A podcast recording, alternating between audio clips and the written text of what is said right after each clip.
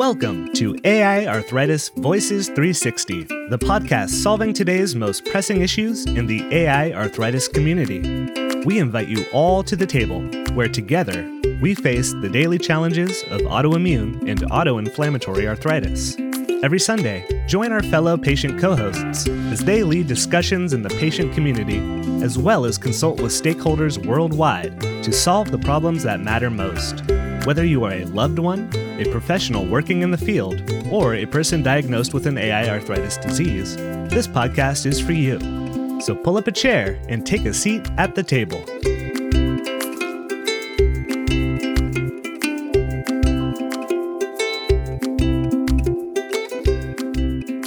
Hello and welcome to A I Arthritis Voices three sixty. This is the official talk show for the International Foundation for Autoimmune and Autoinflammatory Arthritis, or A I Arthritis for short. My name is Tiffany Westrich Robertson. I am the C E O of the organization, and I am a person living with the diseases. And very apropos, I might say, for today's topic, I am living with axial spondyloarthritis, and I have a fellow co-host with me today, Rick. Hey, Rick. Hey, Tiffany. I'm Rick Phillips, and I also live with ankylosing spondylitis. And we went to EULAR, sort of, together. kind of, kind of separately. Separately and together, because yeah. This year the conference was not in person, and we were able to obtain all of the sessions online. And one of the things our organization's doing, it, some of you may be going with us to EULAR, is since June, we have had a lot of patients watching the sessions and then reviewing them with us and opening up dialogue, because we realize when patients come together to talk about this, it's really bringing another stakeholder to the table. And our voices alongside these researchers and rheumatologists and, and other healthcare stakeholders can start to open our eyes and maybe fill in some of the gaps and even possibly more important, help our own healthcare journeys. So we've been doing that. And we asked Rick, as one of our repetitive co-hosts here at the show, hey, do you want to help us watch a session? And if so, which? And this was one of them on the list. So Rick, I'm so happy to be here talking about the topics that we're going to talk about today with you. I was so excited to pick this one when it came up. I saw it on the list early, and when it came up as a possibility, I, I fired right in to claim it. Uh, so I was so excited to grab hold of it and to be able to attend. It, it allows me to do something that I don't think that I would have gotten the chance to otherwise. I think that's a really valid point, too, that you just said on a side note is having the opportunity to see these research sessions is something that often, I know, Rick, you go to conferences a lot. I, I see do. you there. And we have had the opportunities to go and be there in person and sit at these sessions. And now there's these opportunities for every patient in the world to be able to, if they don't necessarily want to watch them, they have us to disseminate the information back and then ask them to come sit at the table with us and continue the conversation. And that's just a whole new world and, and a really exciting one. So I'm glad that you signed up to lead this one with me. And what is this one? So we were really drawn, as both people living with spondyloarthritis, to a hot topic session this year at EULAR called Treat to Target in AxSpA, or Axial Spondyloarthritis, Myth or Reality? So this is suspenseful. So we we wanted to choose this too, because as an organization, our job is having patients be at the table so that we can be equals with other stakeholders to sort of identify those missing gaps and, and solve the problems. But also we do find through through conversation that we are able to improve our own journeys. We talk to each other. We say, you know, that's a really great point. And then it's it's like an elevated support group of, of, of knowledge. And, and so we wanted to take this one specifically because Treat to Target is a very big issue that we are dealing with and that we want to help patients understand at our organization. And just a little history on Treat to Target. So about a decade ago, when we would go to these research conferences, Treat to Target meant something different. And that's just important to note because it's going to be relevant to what, what we talk about today. So treat to target was, let's see if a treatment, when used aggressively, can result in improved disease management, because biologics had not gone through the extensive research or the extensive trials. So to get the proof, they needed to do the trials. So we see this evolving over the decade. And what happens now, we're seeing it this year and, and starting really, uh, I guess, about last year, is treat to target. The definition is evolving too. So if it's a different mechanism of treatment, we're not necessarily testing to see if this works. Now they know it works. So the research has to be more along the lines of, will treating to target, understanding the complexity of the diseases as we understand them today, knowing that the biologic could treat the disease, but there's other comorbidities and there's other things to consider, including shared decision-making now, that's really hot, with involving the patient and the doctor. And that was not part of treat to target back when it was just, let's treat aggressively. It was, this what my doctor wants to do. Let's do it. I mean, Rick, think think about back in, in your experience. When were you diagnosed anyway? I was diagnosed with R A in two thousand mm-hmm. and spondylitis in uh, two thousand fifteen. So treat to target meant something entirely different in the year two thousand five than it does today. Certainly, what it meant in two thousand five colored my thinking as I started listening to these sessions. And it really gave me an opportunity to evolve my thinking a little bit. And I, I thought that was one of the cool parts about the session. Mm-hmm. Me too. When, you know, when I first was diagnosed, my original was rheumatoid arthritis. Right. And that was after being a mystery patient for two years, getting undifferentiated disease mixed in there. One of the reasons I was such a mystery that we know now is because I did not meet the diagnostic criteria for ankylosing spondylitis. Mm-hmm. I was H L A B twenty-seven negative. I mean, at the time, it was considered more of a male disease. Right. And I also had no radiographic imaging. It seemed like what I was feeling ticked all the boxes, but they couldn't diagnose it. And so rheumatoid arthritis was the closest thing, and it got me on medications. Then when non-radiographic axial spondyloarthritis came to be in this past decade, that opened up all the doors for me, right. You know, because I was able to then be on a treatment that was indicated for spondyloarthritis, not rheumatoid arthritis. And it changed my whole quality of life. In my case, I was diagnosed like you with R A. And I think the reason was, is because there was a treatment for R A, but there was no treatment really for ankylosing spondylitis. Mm. You you fell really where the treatment was.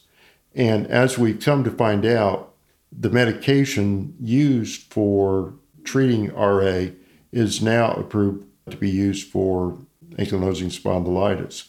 So it all worked out in the end, but the prescription and the basic diagnosis was R A, and it was like pulling teeth to get recognition of the second disease. Oh, yeah. I, I understand. I think a lot, a lot of people listening understand. And, you know, you said, what, did you say two thousand five? That was the first, and then two thousand fifteen. Uh-huh. And, you know, it doesn't seem like in saying two thousand five, I mean, that's fifteen years.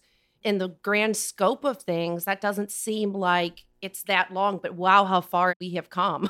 Right. Because so when I was diagnosed, there were three basic treatments. And one of those was almost brand new.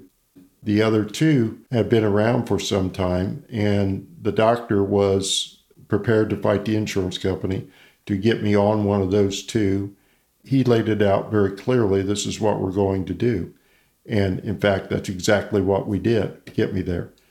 Now, to add then A S as a second disease category, well, that took more effort on my part speaking with the doctor than it did the doctor speaking with the insurance company. Mm-hmm. So it, it was a little bit of a little bit of a reverse situation. Right. And I should preface, Rick and I are both located in the United States. So um, the insurance will often dictate what medication we're required to take first. And right. that, that varies regardless in different places of the world. But I know there's still access challenges. It just might be called something under a different umbrella name. Right. But that's a very good point to bring up because it's going to be relevant to what we talk about here as we move forward. And what is that? So we wanted to incorporate the research that we learned about when we were at EULAR, and specifically this treat to target in AxSpA, myth or reality. First, you know, the name really caught my attention when it said myth or reality, because this whole time we've been going to these sessions, everything's about treat to target. There's there's been the hot button, the hot the hot things. Treat to target's one of them. And this was the first time that I saw myth or reality on it, like it's being questioned. And then I started thinking, you know, and you know too, Rick, as people living with spondyloarthritis, there's a continuum of the disease. And just like with R A too, there's radiographic progression. And non-radiographic, which is what I have, I may never get to radiographic. Hmm. And so how do you measure a treat to target for me? So that was something that I found interesting to look at. If the end result in most treat to targets are low disease activity and often measuring damage. If you don't have damage, hmm. how do you... How does how does that work? So you want to jump in here and talk a little bit about the studies that we... So there were three of them, and the first one was an examination, a twelve-month examination of treat-to-target guidelines. It showed that the factors that led to an examination of treat-to-target, that it really had very little impact upon the outcome of the disease in twelve months. But again, A S is a progressive disease. It's something that might not show up for fifteen years. So who knows if there was really any change in the patient population during that first twelve months. Right.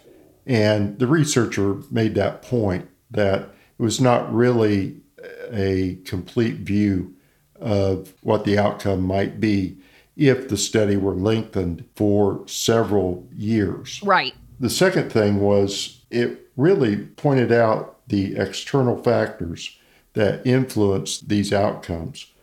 For instance, in the study that was done, thirty-eight to forty percent of the participants were smokers.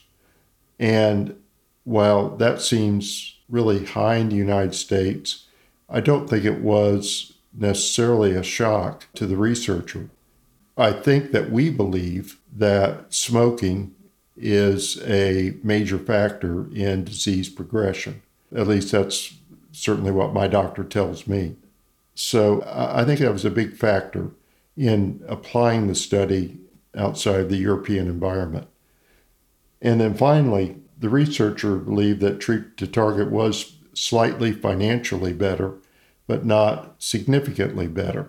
In other words, having more aggressive treatment was a better bargain for the payer, but it was not a significantly better bargain. And that's where the issue of the payer and insurance really comes to play, because I think most of us, many of us, have fought to get specific treatments with our insurance companies or our, or our payers. If these treatments are not demonstrating financial viability, then that will become even more difficult. Mm-hmm. That's a good point. And I'm going to I'm going to add on to some of the research points that Rick has said, but what you're talking about with the needing of research. So if there's not proof, enough proof that there's cost savings, then it won't move the needle. And in order to get proof also, other than cost, you need, for our particular system in the United States, our organization, well, I was the, the author of it, but it was called The Ethics of Step Therapy. And essentially what we found was that research drives cost decisions. So the people who are choosing the preferred medications are choosing them because there is some clinical research that is demonstrating safety and efficacy in a particular treatment. And then if it's negotiated the lower price, that but they can cite the research. So that really opens up to why this particular study was so important. And it was called, hold on, I have it here. It was called the TICO S P A, which is Tight Control of Spondyloarthritis Trial. And the reason that the researchers wanted to do it, although, as Rick said, there were a lot of issues with the way the trial was set up and the way they had to do the analysis, and that caused for some not so stellar results that were not as statistically significant as they would have liked. But here's some of the things about it that I think put us on the right direction. So this TICO S P A study, the reason that they decided to do it was because there are recommendations for treat to target, which I'll circle back to and, and tell you a little bit about. And they didn't think that those were being adopted by the medical community as much as maybe they should. And the thought process was, doctors need proof, so let's give them some proof. And that's why this study was set up as a trial, so that there could be some proof, some research, some clinical research that could go along with these recommendations that were pretty generalized and were heavy in suggesting that there had to be a tight doctor-patient relationship, sort of a, a shared decision-making, if you will. Now, as Rick said, it was twelve months, and that's difficult. As we were just telling our stories, the radiographic damage can take a long time. So the researchers had this choice. Do we change the outcome measure? Meaning the outcome measure in a lot of trials, the endpoint being structural damage. That's what you typically would do for treat to target. The, the treatment should target and stop the damage. But if you only have twelve months, how do you do that? So they chose a different outcome, and they wanted to choose inflammation and essentially how it's affecting disease activity and quality of life. There was a lot of problems with the way it was set up, and that's one of the reasons why they feel they didn't get the research or the data from it that they wanted to get. But in saying that, they did use the ankylosing spondylitis disease activity score, or ASDAS, to rank the disease activity in the study. And while they didn't meet that, they did cite some of the, what we call biases. And biases would be issues that could skew the results. And Rick mentioned the twelve months. Another one was the fact that they set this up to be usual care versus treat to target.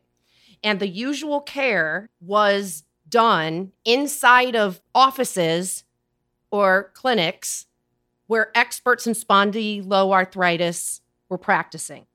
So is that really usual care? Well, the difficulty is, as you say, I don't know what usual care is.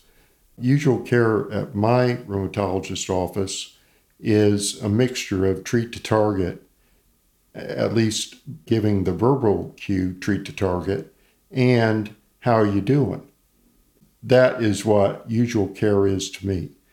So if usual care involved discussing treat to target with patients, then it's really a cross-factor pollination between the two types. And if it wasn't discussing treat to target, if that was not part of usual care, even a small part of it, then I don't think that that's modern care. I don't think that that's real-world typical care. So, I mean, there it was very difficult. Yep. It, it's a very difficult comparison between the two populations. I don't think the two populations were really as discrete as one might have wanted them to be. And I don't think that necessarily the outcome time frame was appropriate to demonstrate much of anything. This is a slow-moving condition. It doesn't mean that you are diagnosed today and in three months you're, you're not able to walk, or that that is just not typical.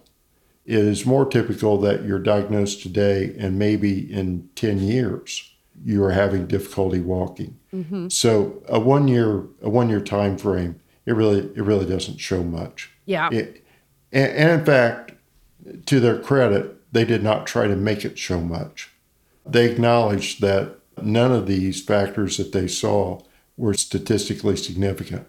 So it's not like they were trying to shoehorn results into a preconceived outcome.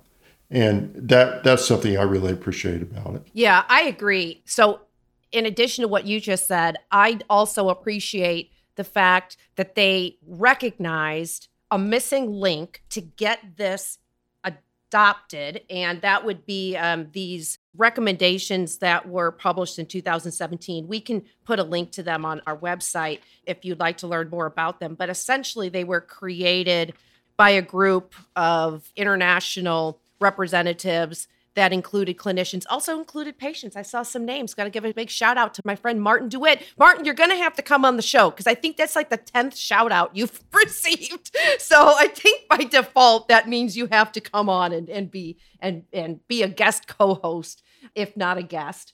So these are, are fairly new, and those who published them did say that it was going to take more research, likely, to adapt what they have put forth and then to go back and adjust them. So kudos to the research team who said, you know what, they just said, we, in order to adopt these, let's do research. And they did what they could, but it just, it's just the nature of this disease. twelve months, you're not going to get a lot.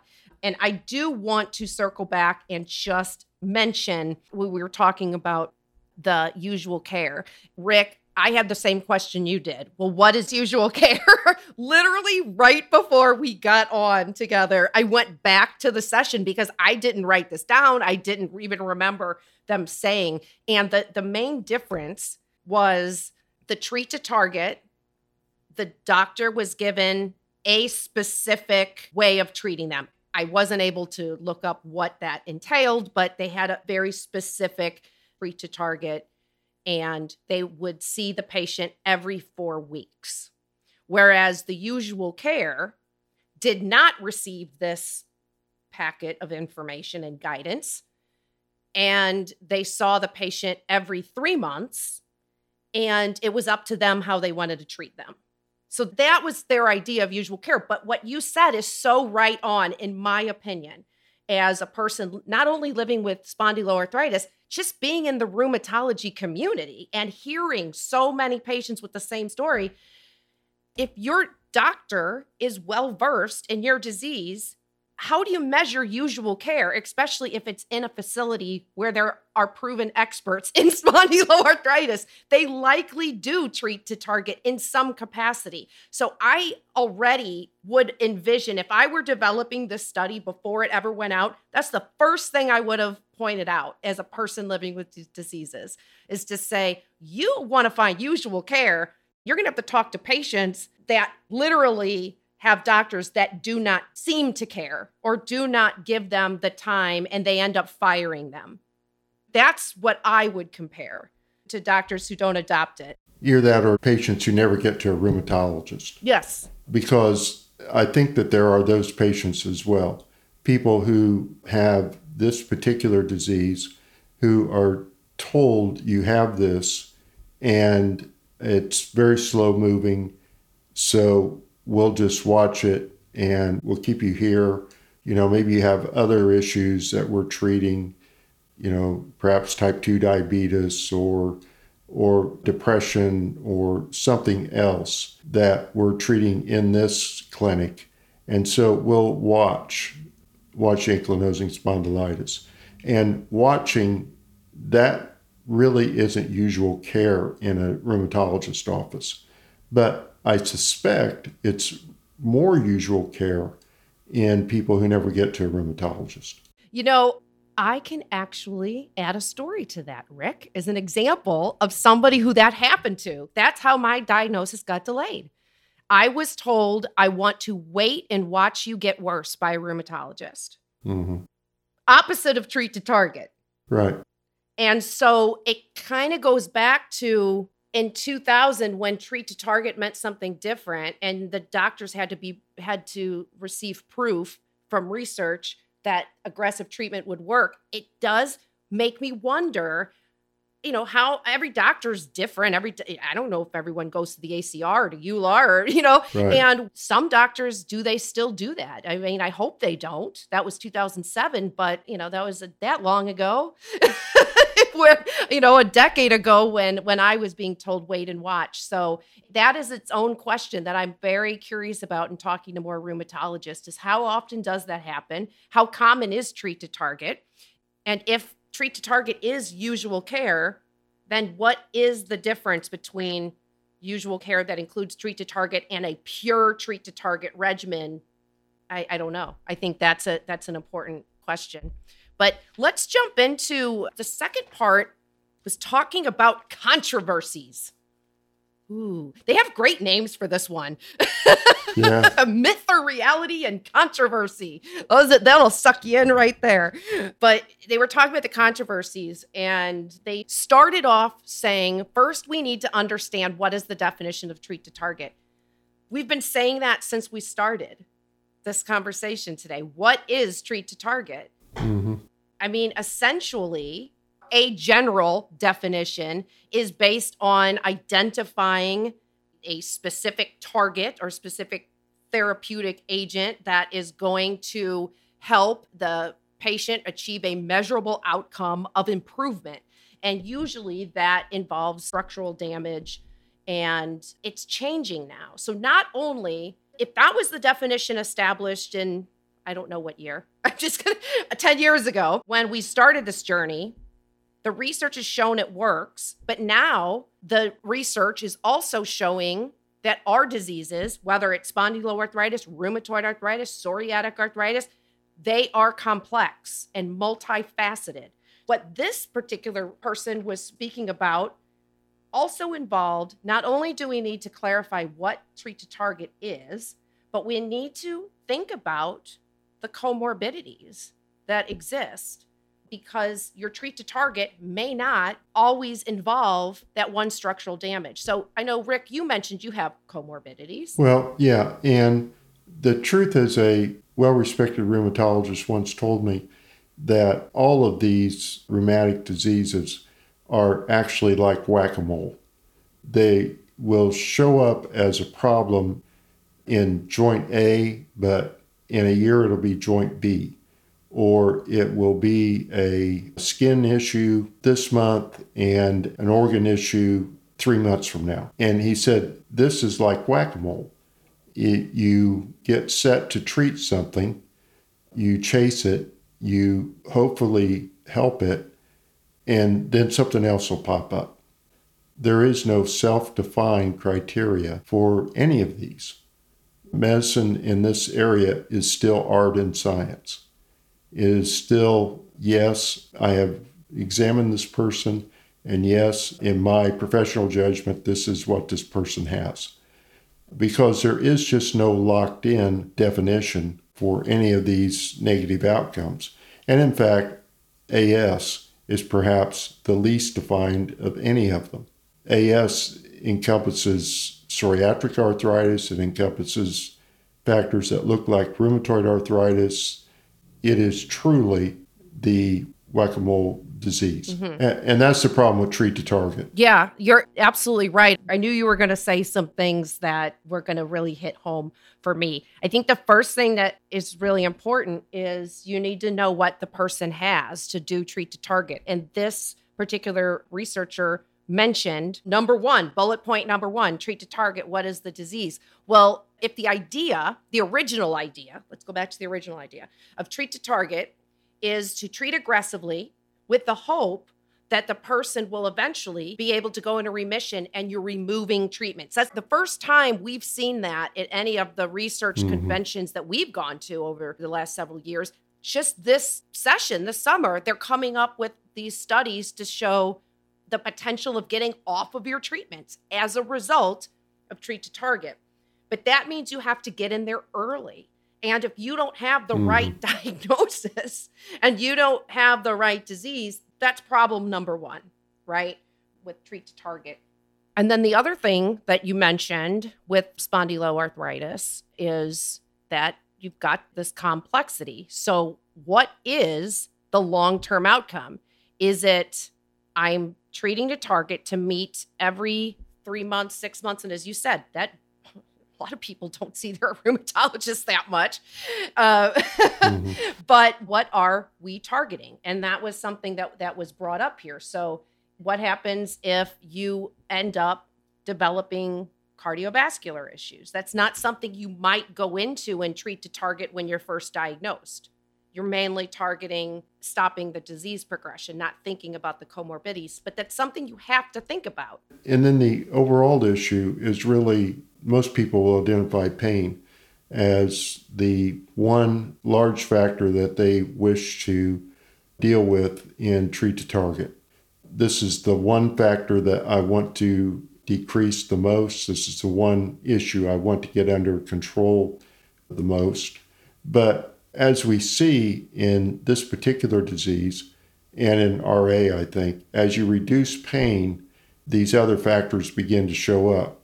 And it's, well, yes, I'm not as painful in the afternoon, but you know, it would be really nice if I could go to the playground and play with my kids, mm-hmm. and I can't do that.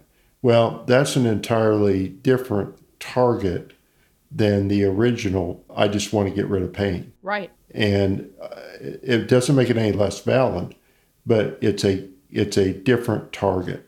So targets get substituted. Yeah, I think, and evolving, that word has come up several times right. since we started today. I think that's a key takeaway here is what originally was defined as treat to target a decade ago has evolved into meaning something different. And at the same time, mm-hmm. that difference includes the understanding that our diseases are more complex and have different variants that also need to be managed. Right. That's where the big the big challenge comes in. You had some other points. Did you want to bring up anything? I have other things with this, but did you want to bring up anything on your review from the controversy? Again, it looked to me like the really great thing about the second study was it lasted twelve years. So it was a multi-year study. Now, the bad thing about that is it started well before the new T C O R guidelines were published. But you sort of have to pick your poison. You know, if you're going to do a twelve-year evaluation, then you have to stake your claim and ride it. Mm-hmm. So that was just a research thing. But the second thing, and the not-so-good thing, is that people kept dropping out of the study. It was very difficult to maintain people in the twelve-year time frame for the entire twelve years. The study population kept whittling down because people self-selected out or factors came about which prevented them from continuing. And that really weakened the viability of the of the research being done. And, and that's really a factor of how long the study period was. Obviously, the longer the study period, the more likely it is that participants will drop for one reason or another. So we have one study that was very short and, and presents its own issues. Mm-hmm. And then you have one that is long and presents others. You know, one of the things that I know you brought up as well when I was reading your review of this was they're talking about these controversies and they mentioned the naming. And they mentioned the complexity and the comorbidities. And like you said, whack-a-mole. How do you chase the whack-a-mole when you're doing treat to target? I mean, he didn't say that in the presentation, but right. That's a great way of saying it.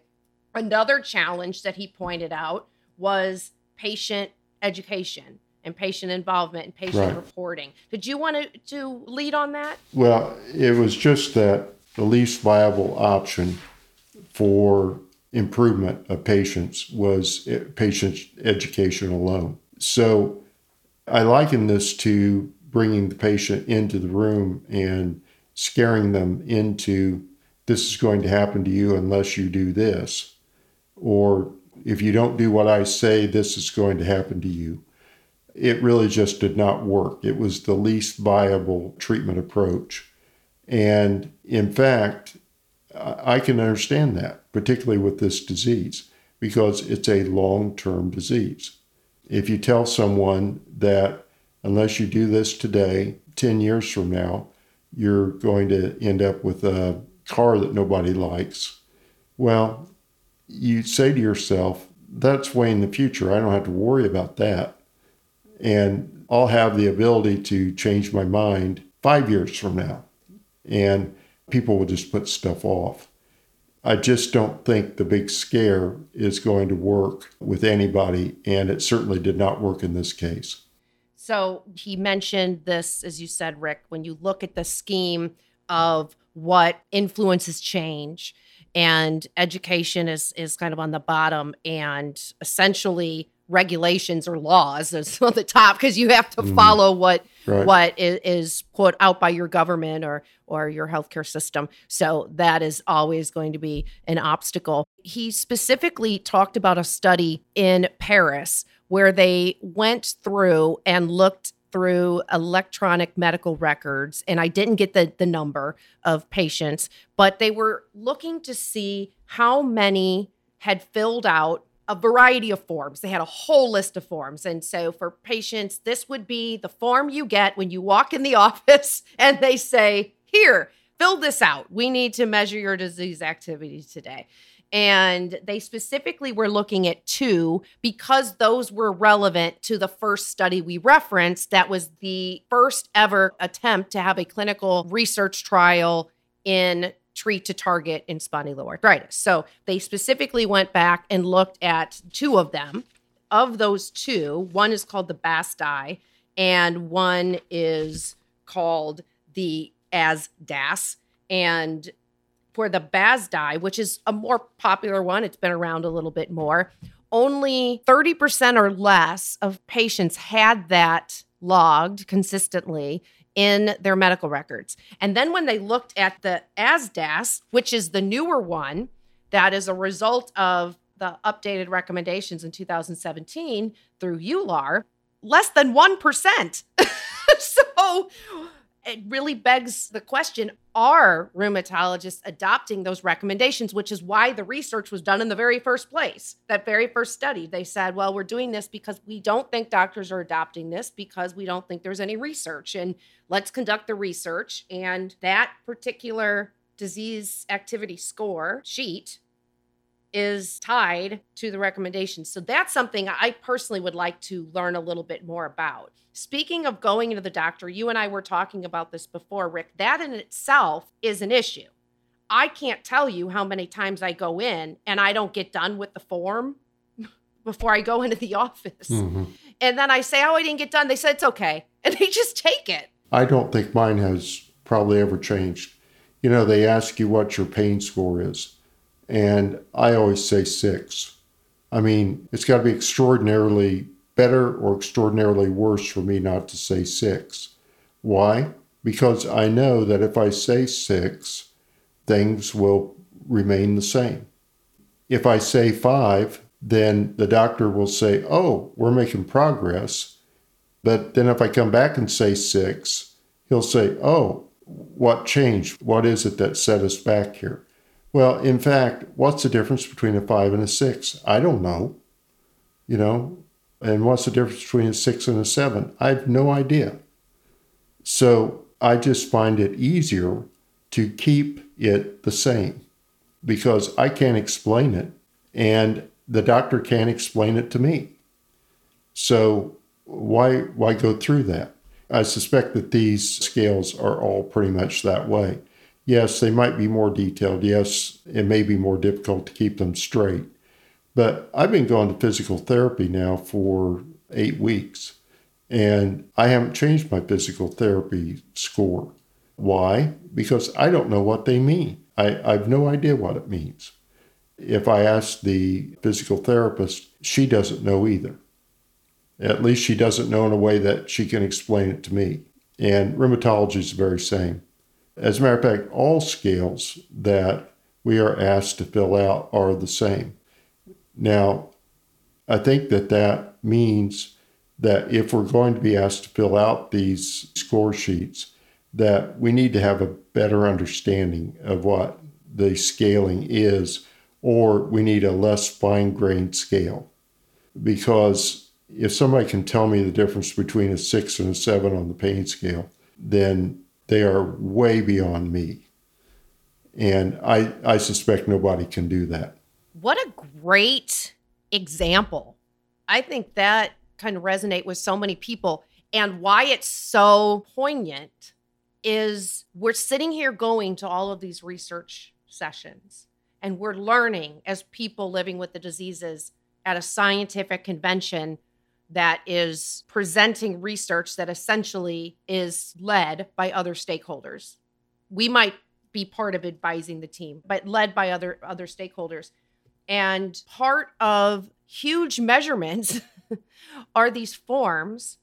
And I don't know how much, if at all, our own psyche and wanting to keep the status quo because we really don't know if it's beneficial is being considered. And why I think that's important is because if treat to target is about measuring improvement in small intervals, you know, whether that, you know, they said, what in the, in the study, it was four weeks versus three months. Mm-hmm.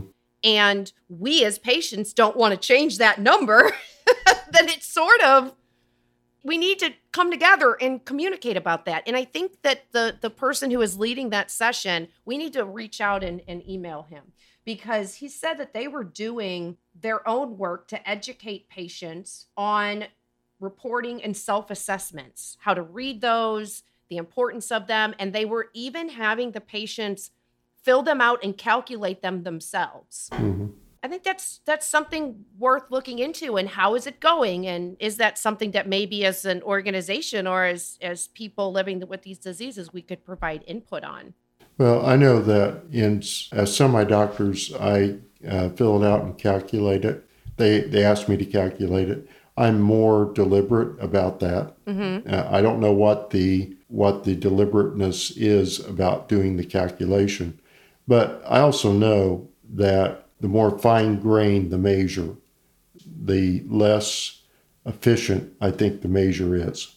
Again, I don't know what the difference between a three, a three and a half, and a four are. Right. And I don't think anybody can tell me. Now, I do think that I understand the difference between high and low, or the difference between no pain and excruciating pain. I think I can point that out. I think I can even say that I was in the middle of those two.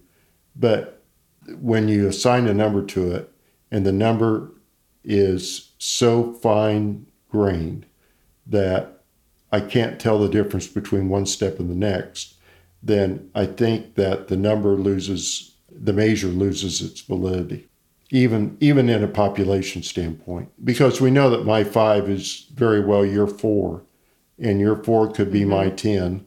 And my ten could be your seven, and your seven might be my one. And who knows? Right. And I and I think that that is one of the challenges. That's a great segue into sort of coming off to the tail end of this. That's one of the things that they're trying to evolve and treat to target, mm-hmm. is this concept of, originally, standards of treatment were broad. Try this treatment. Let's track these treatments. These treatments work for this many people. Mm-hmm. Now they're realizing there's this individualization that needs to happen. And it seems like individualizing our own sheets also should factor into that. And, you know, I, mm-hmm. and I don't know either. I don't know if there's a, a code for seven, or, you know, if, if that's just the same for everybody, because that would need to change, like you said, because it's what your seven is could be, you know, my ten. Right. And and and I think that is an extremely valid point that that needs to be considered. The other thing about that individualization that leads us right back to the beginning of why this study was done in the first place, because it didn't seem that the two thousand seventeen recommendations were really being adopted. It said very specifically in those recommendations that it was strongly dependent on that patient-doctor interaction to make those work. And if a patient, which is what you had just said a little bit before, if you can't get in to see your doctor or you're not seeing them every three months, definitely, I don't know anybody who sees their rheumatologist every four weeks, mm-hmm. which was what was in that study. I, no one. I mean, I, I happen to collaborate with Doctor Kim. He's been on the show several times with our, our series Roomy Rounds. So I may talk to him more often, but it's not on a clinical visit. So mm-hmm. uh, that's that in itself, I just think is something that needs to be addressed. I hope that as these changes continue, that our voices can be at that table. And I think that we've brought up some really relevant points today on ways that that could happen. There was one more review of a couple of the disease activity scores, and specifically they went to the ones we've mentioned here today, the ASDAS and the BASDAI. And the person who was doing the review was actually the developer of the ASDAI measurement tool used in the original study, the TICO S P A study. She wanted to address the question, was it the right tool to be used in that original trial? Because there were so many issues that, you know, Rick and I have brought up. And she ended up comparing them. And essentially, the ASDAS is more complex. It's aimed towards the individual. It has some overlapping measurements, whereas the other one is all weighted equally. Uh, so there's some flexibility for individualization. And it also is based on those two thousand seventeen recommendations. So they did recommend that that was the right tool, which kind of leads me back to then I think the solution is when they create the next research, if that is the right tool, then it's just needs to be considered all of the things we talked about today. So one more issue, we have to be careful that our rheumatologists are not judged by their patient populations against each other, because you really cannot take these scores and add them up and say rheumatologist A is a better rheumatologist because her patients were able to move from an average pain score of seven to an average pain score of three. And rheumatologist B is a worse rheumatologist because over a year, his pain scores moved from four to five. We cannot compare rheumatologists in this fashion. That gets back to insurance and whether or not providers will be covered and at what level.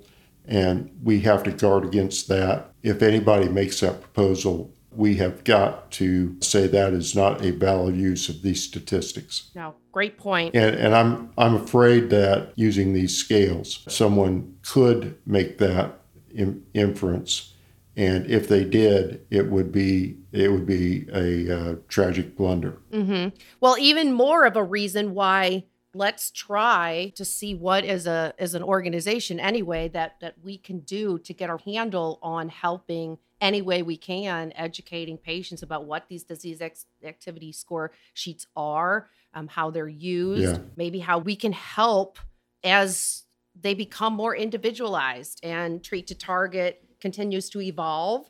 And the ideal goal of treat to target now is moving towards precision medicine. And, and so I, we're already as an organization have our foot in the door with starting education with that. So maybe that will somehow weave its its way in. Uh, every bit of this is because there's not definitive blood work. Mm-hmm. You know, we like to have a definitive blood answer. And in these diseases, there is not a definitive blood answer. So we are tacking on all kinds of measures around this in order to substitute for the definitive blood measure. But each one we tack on is suspect in its own right. Mm-hmm. And I think to summarize on top of that, Rick, you said the blood work, and then there's also the issue in specifically spondyloarthritis where you have the non-radiographic versus the radiographic. So then you have the imaging. Right. You don't have that measurement tool. And and then you have the comorbidities. Right. So there's a lot of challenges that lie ahead, and that is a good reason to challenge. Is is this a, a myth or reality? What we did find from the research is all of the speakers did say that it is absolutely a reality, but there's things that as it evolves, we need to evolve with it. And we need to address the issues to um, move this forward, move the needle forward. Mm-hmm. And I think an overall takeaway, too, was that it's going to be dependent on each person's healthcare system, in addition to the individualized care that happens between the patient and the and the rheumatologist. Right, right. I think we have covered everything. Am I correct? I do too. Well, look at us. I do look too. at us. All right. Well, Rick, thank you again for co-hosting with me. And Rick is one of our regular co-hosts now, so you're going to hear a lot more from him. Rick, where else can we find you? Oh, you can find me. Uh, I write on rheumatoid arthritis dot net, ankylosing spondylitis dot net, and at my own site, r a diabetes dot com. And that's actually the first time I ever met you. It was, oh my goodness gracious, I want to say like two thousand fifteen or fourteen at the A C R, and we had a booth and you came by with your card. You're already in diabetes. So I, that's the first time I met you.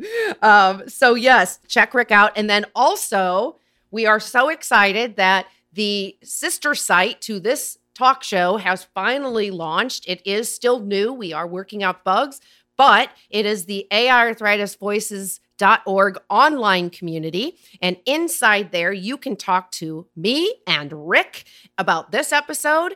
We will have conversations set up that you can join the table and continue the conversations. We also will have a few posted from the prior weeks so that you can join those conversations, meet all the other co-hosts, so they'll be in there. So finally, we are going to make this full circle and have the talk show and the online community connect. So you can register if you are a person living with our diseases or a parent of a juvenile. You are welcome to join, and you can find that again, A I Arthritis Voices dot org. We hope to see you in there soon. You can find this and all of our talk show episodes on our website at A I Arthritis dot org backslash podcast. And if you do listen to podcasts, please subscribe to us and give us a review. Rick and I would love to get a, a five star. I think we could. Even a three. Yeah, would be good. But let's wish her five. And then while you're on the site, uh, if you love the show and you love the work we do as an organization, please hit that donate button. We say give us a high five or a high ten. Every little bit counts to keep us alive and doing the work that we do. Otherwise, you can also find us if you are a stakeholder who wants to get involved in this conversation, you're a researcher, rheumatologist, and you say, yeah, I would love to work with you all on this issue. You can um, either message us uh, by email at podcast at A I Arthritis dot org, or you can message us on any of our social media sites at I F A I Arthritis. And that'll do it. So again, thank you, Rick. Thank you. And thank you, everyone who is listening. If you are a person living with these diseases, please pull up a seat at the table, because only together can we change the stories of tomorrow. A I Arthritis Voices three sixty is produced by the International Foundation for Autoimmune and Autoinflammatory Arthritis. Find us on the web at w w w dot A I Arthritis dot org. Also, be sure to subscribe to this podcast and stay up to date on all the latest A I Arthritis news and events.